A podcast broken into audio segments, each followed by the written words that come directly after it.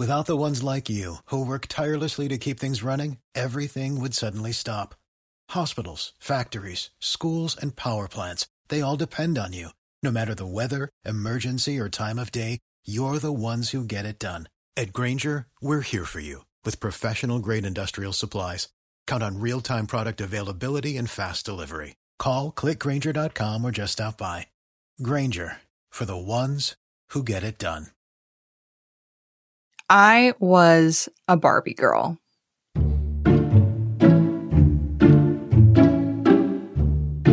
You used to love setting everything up and putting everything in place, and then you would kind of role play and act out. Um, you would especially get excited when the catalog would come out and they'd have all the latest Barbie stuff in the catalog. And I think you went through and marked everything in there for Barbie. Do you know why I liked Barbie so much? No, I don't. I, I don't. I, I really don't. That's my mom, Cheryl Rakowski. We're sitting in my childhood bedroom with my niece, Chloe Esterhigh. How long can you play Barbies for? Uh, 30 minutes to an hour. And how many Barbies would you say that you have? Um, a lot, like two totes full. And we get for our birthdays sometimes, like when we ask for the Barbies, we add them to our collections of them. So, yeah. We are three generations of Barbie lovers. Do you remember your first Barbie? Yes, I do. It was the 1959 Barbie, and I still have it. Um, back when I was growing up, we had a few Barbies, not a lot, and most of the clothes were homemade. My mom would knit clothes for us for the Barbies. You had a story about a girl on your street who had like all the Barbies. Can you tell me about her? Yes, she lived down at the end of the row, and she had uh, Barbies, and we could look at her Barbies, and she had real clothes, real Barbie clothes, not homemade clothes. And she had everything sorted out in baggies and everything. And we could look at them, but we couldn't touch. So we would just go down there and watch her pull everything out, my sister and I, and we would just go there and just look at it and drool over all the beautiful Barbie stuff she had.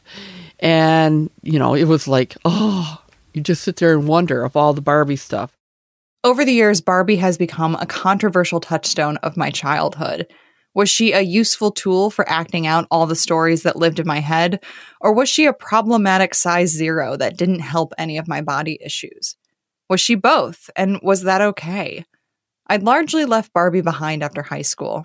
But then Greta Gerwig, a, let's face it, feminist icon, announced she was making a Barbie movie. Since the beginning of time, since the first little girl ever existed, there have been dolls. But the dolls were always and forever baby dolls. Until.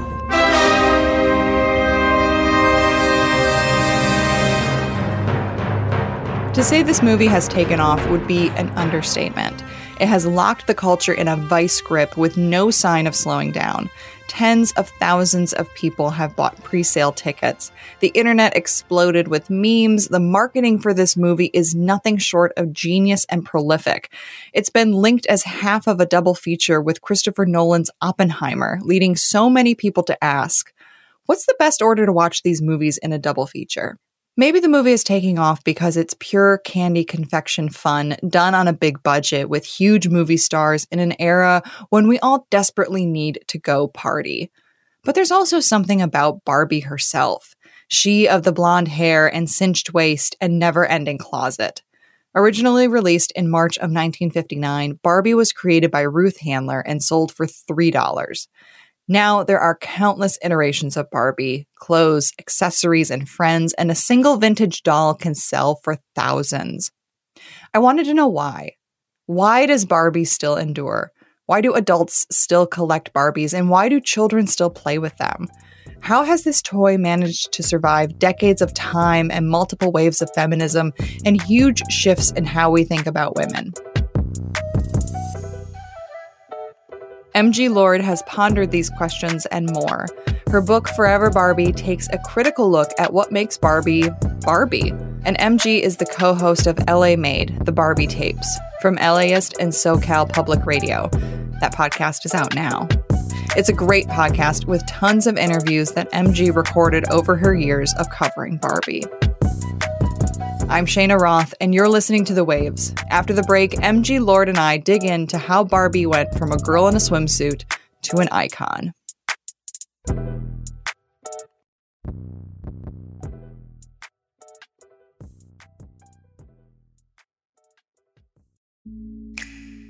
Hey Waves listeners, if you're loving the show and want to hear more, please subscribe to our feed. We send out new episodes every Thursday morning. While you're there, you should check out our other episodes too. Last week, we did a whole episode about the Women's World Cup, which is starting very soon. It's a great episode and really tells you everything you need to know about the Cup and why you should be watching. The Waves is available wherever you get your podcasts. Thanks.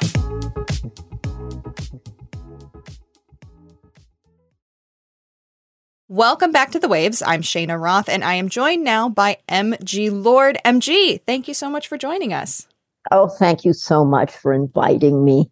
I'm curious what it is that you like about Barbie. What is it that has always drawn you to her such that, you know, you've been talking about Barbie and looking into Barbie for decades? I know, isn't that appalling? no, I think it's great. I love people who have passions. No, but what, a lot of things intrigue me about Barbie. First off, you know, it is an amazing business story. Ruth Handler is a is a figure. She has a great rise, fall, redemption story. She's the baby in a family of 10 children, Polish Jewish immigrants in Denver. She and her husband, Elliot Handler, her high school sweetheart, moved to Los Angeles. And with not Elliot, but Elliot's friend, she starts a toy company um, Mattel. And then she has the brilliant idea to create Barbie, which just takes off and puts this toy company, Mattel, on the map. She creates Barbie and makes a fortune, turns Mattel into a top company. Mattel goes public. Then Mattel has a little bit of, you know, it has a little bit of downtime and and she gets into a little trouble by fiddling with the book. Specifically, she pleads no contest to conspiracy, mail fraud, and lying to the SEC. But she assured me that it, you know, that, well, that she wasn't guilty, that, you know, in fact, she had gotten bad advice. And never mind, she does, she is forced out of the company that she and her and her husband started. And this occurs in 1975 other people would be wiped out by something like that, devastated. But she flares right back. This was the 1970s, you know, uh, she had had breast cancer. It was not commonplace at that time for women to have reconstructive surgery after breast cancer. And the prostheses, the breast prostheses, were really inadequate at that time. So, Ruth, in the same way that she just, you know, focused her gimlet eye on the possibility of Barbie, never mind that others were aghast by a doll with breasts. What she figured out was that breasts are like shoes. There's a right one and a left one. And she made a second fortune with the company that she called Nearly Me that was sold to Kimberly Clark either at the end of the 80s or the 90s. So she's amazing. The business story is amazing. But also the way that what what intrigued me in the 90s was was that my generation, you know, people who had had the first set of Barbie dolls had grown up and a lot of them were visual artists and writers, writers like A.M. Homes, who wrote the story A Real Doll and they were using Barbie imagery in in their work and it was clear that Barbie was more than just a common product. She had absolutely invaded the inner lives of children and my own inner life. It could have meaning um, to people beyond the meaning imposed on it by its manufacturer. Barbie, you're beautiful. You make me feel my Barbie doll is really real. Barbie first came out way back in 1959, and the first commercial was very classical, elegant. You've got Barbie in a wedding dress very prominently featured. Someday I'm gonna be exactly like you. Till then I know just what I'll do. Barbie, beautiful Barbie. I'll make believe that I am you. You can tell it's Mattel. You had, in some cases, a front row seat to that early Barbie mania. What was the initial reception culturally to Barbie, and what was, I guess, her purpose, for lack of a better term? purpose is really interesting. I mean, basically, her purpose was consumption. Um, I mean, this could go in a bunch of different directions, but Ruth Handler's original concept for the doll was was razor and razor blades. That the doll would be sold at a low price point, but then you'd have to buy expensive outfit after expensive outfit, soon followed by expensive cars and expensive houses. I mean, she was as expensive to keep as a Trump wife or something along those lines. And they brought it to Toy Fair in March of 1959. And it looked like this little 11 and a half inch sex symbol was gonna bomb. the male buyers were, you know, hard to believe because the whole atmosphere at Toy Fair in those days was very, I think, sexually charged it was not about a bunch of kids. It was male buyers and almost stewardess like or Vanna White like people ministering to the booths where the toys were displayed. Anyway, little little Barbie in her zebra striped bathing suit left a lot of buyers cold, especially the buyers buyer for Sears, you know, which in those days wasn't a failed store, but a huge empire. He said no. A lot of stores said no. But Mattel cunningly, back in 1955, had risked its entire net worth to advertise directly to children via television. They risked the net worth to buy time on the very popular Mickey Mouse Club program. This was for another product, a burp gun, not Barbie. But they, you know, but they had this system down, this advertising, this messaging directly to kids. So the buyers didn't buy all of them, but it was like a like a slow build. That they, it was introduced in March. By the time school was out, though, and kids had time on their hands to watch TV and watch those commercials, it turned into a phenomenon. Little girls wanted that little sexual thing to put clothes on, to pretend to be an adult. I believe they sold 300,000 units that first year. Ruth Handler never lost faith in Barbie, and she was vindicated. You wrote a new preface in the 2004 paperback edition of your book, Forever Barbie, the 10 year anniversary of the book's publication. And even in those 10 years, a lot had changed with Barbie. She'd broken up with Ken. Mattel had had a lot of corporate shakeups. Bratz dolls had come out and been a huge thing for a moment. But still, Barbie was enduring and she still endures today. And I, I think you honed in on a really interesting reason why you called Barbie the salutatorian, never the valedictorian, always second place to the hot new toy, but still remaining constant. And you called this aspect of Barbie, quote, the business of graciously coming in second, of not being pushy or grabby, a component of femininity. Can you unpack that for us? Because I thought that was fascinating. Well, Barbie does does deliver kind of a conflicted message to kids and to adults and to anyone who looks at her. I mean, on the one hand, she is a powerful, independent woman, and she's had, well, now, I mean, even more than in 2004 with the remodeling of all the bodies in 2016. She's diverse. She's had all these jobs. She's got an impressive resume.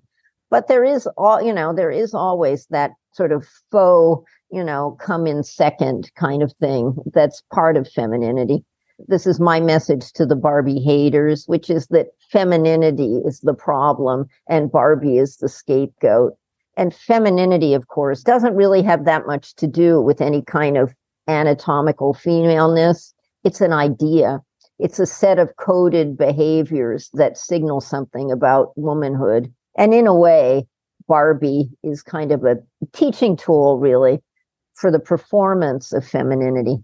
Barbie is continuing this trend of resilience that we have seen from her over the last many decades and maybe even exceeding expectations today. The Greta Gerwig Barbie movie comes out the week that this is airing, and it's expected to just really take over the box office despite there being a writers and actors strike. That front end Barbie marketing is really paying off. Hi, Barbie! Hi, Ken! Hi, Barbie. Hi, Barbie. Hi, Barbie. Hi, Barbie. Hi, Barbie. Hi, Barbie! Ugh. Hi, Ken. Hi, Ken.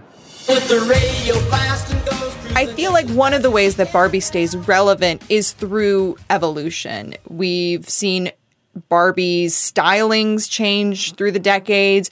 You mentioned in 2016, Barbie got a sort of shape change. They've started having different body sizes and body types for Barbie, different nationalities, different accessories. Have you heard what's happened? Barbie's changed. Barbie's new and different. Hi, I'm Judy. I want you to meet new superstar Barbie doll with long streak hair, even two My waist, my arms move to the beat. Doing the twirl. Cool, where'd you get that? Introducing iMessage Girls. Dolls each sold separately. When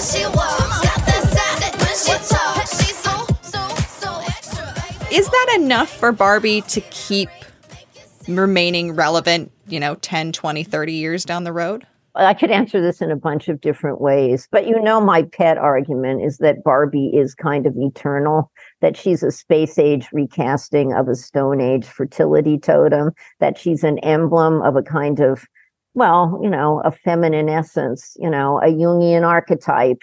There's a kind of wordless power to that figure.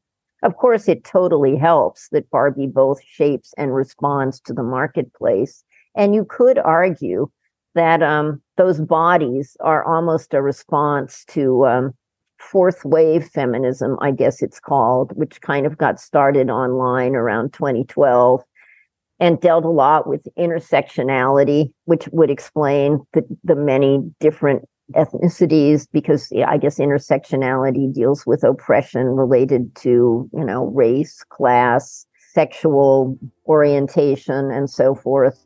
And the big one body positivity that there is no one ideal body. Now nobody at mattel you know in the 30 years or more that i have, have been you know looking at this no one will identify as a feminist but i think that's because they don't want to state the obvious um, especially over time. I think she's i think she really is kind of a, a feminist artifact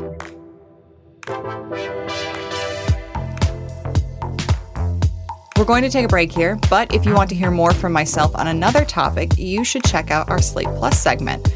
Every week, we've been talking about season two of HBO's And Just Like That.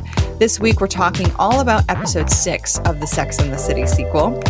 If you're not a Slate Plus member, please consider supporting the show by joining Slate Plus. Members get benefits like zero ads on any Slate podcast, no hitting the paywall on the Slate site, and tons of bonus content of shows like The Waves. To learn more, go to slate.com slash the waves plus.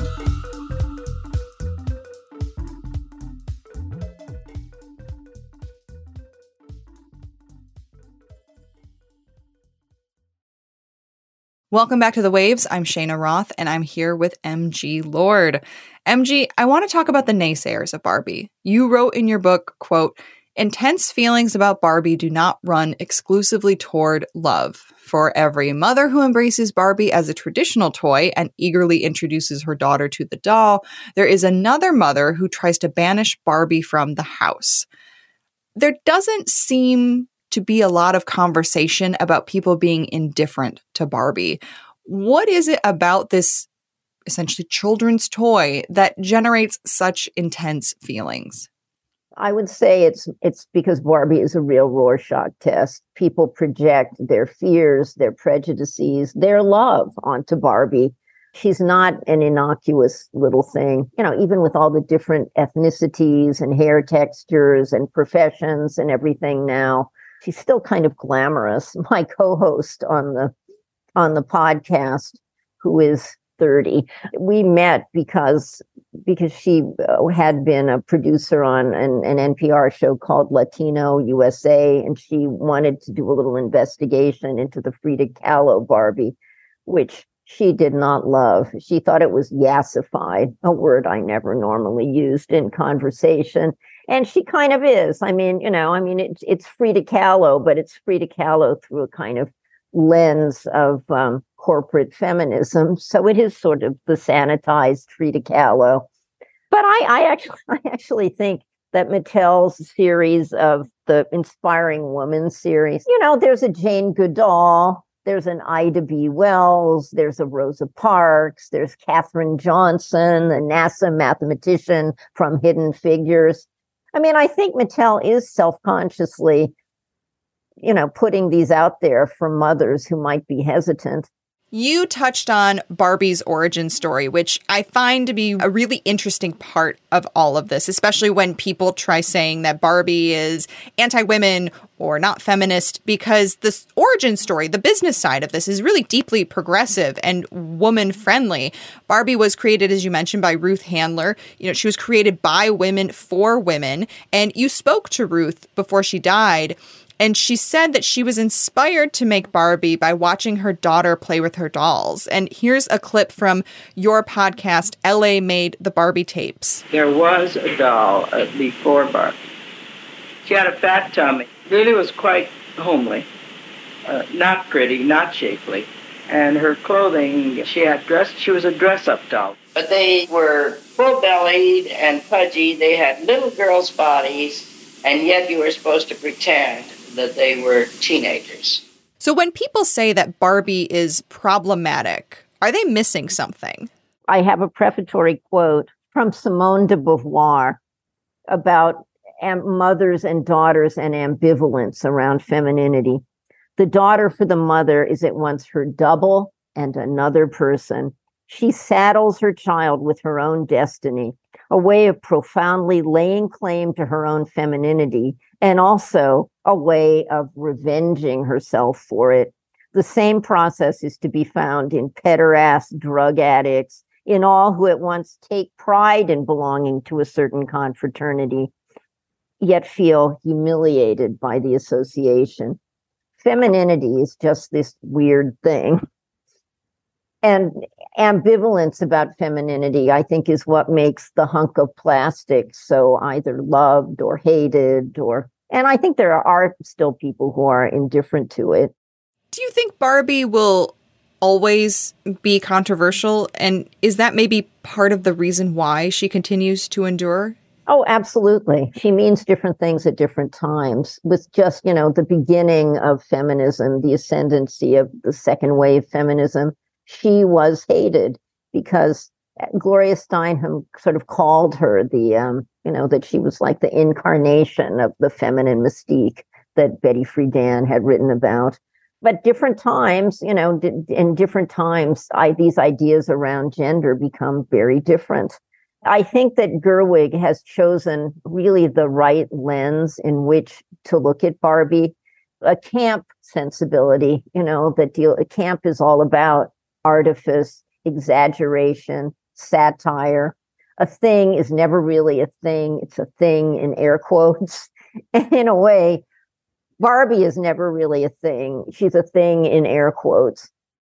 I find it so fascinating having this conversation with you after digging through some of the early reactions to Barbies. There's been some right wing, as you can expect, pieces about how Barbie is getting wokeified and don't tell the kids, but it's actually feminist and maybe that's a bad thing.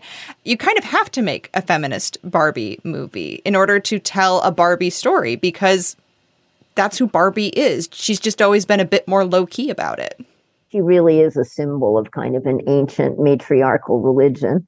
She came into existence in 1959, two years before Ken. She she came before Ken, the way that the goddess religions came before patriarchal, monotheistic Judeo-Christian um, religions, Judeo-Christian monotheism, and I think most pointedly, goddess cults were often ministered to by eunuch priests, which makes Ken a eunuch priest in a goddess cult. Somebody tell Ryan Gosling that's his true motivation. Cause I'm just Ken. Anywhere else I'd be 10. Is it my destiny to live and die a life of blonde fragility? I'm looking forward to seeing the movie. It's interesting for me because I think what Greta Gerwig is, she's like 39 ish, right? So she would have played with the dolls from the early 90s when I really began looking at them. That pink color, that toxic fuchsia, the early dolls did not have toxic fuchsia. That sort of came into existence in the 80s. And the look, it looks seems like the look of the whole movie would be the look of her childhood, which is interesting to me. And it kind of um, supports my idea that these plastic things and their worlds can invade the inner lives of kids. And then when they grow up, they process this imagery through visual art, like that movie that we all can't wait to see.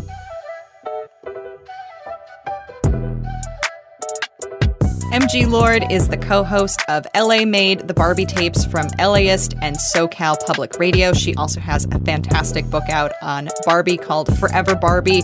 MG, this has been such an interesting, educational, fun conversation. Thank you so much for joining us on the waves. Thank you. I had a lot of fun. That's our show this week. The Waves is produced by myself, Cheyna Roth. Daisy Rosario is senior supervising producer, and Alicia Montgomery is vice president of audio. We would love to hear from you. Please email us at thewaves at slate.com. The Waves will be back next week. Different host, different topic, same time and place.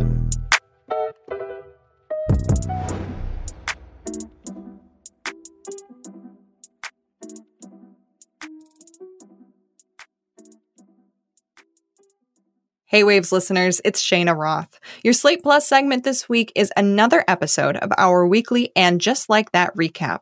Every week from now until the end of August, I'll be taking over your weekly plus segment to talk about season two of the Sex and the City sequel series with your favorite Slatesters like Daisy Rosario, Heather Schwedel, Luke Winkie, and more.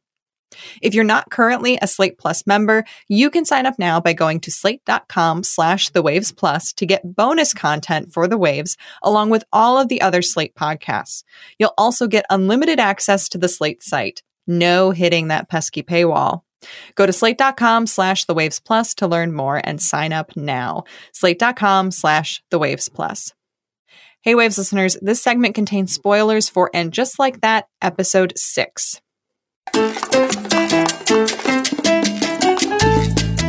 Welcome to the Waves. This is our and just like that recap, episode six Miranda in Splitsville. I'm Cheyna Roth, senior producer at Slate.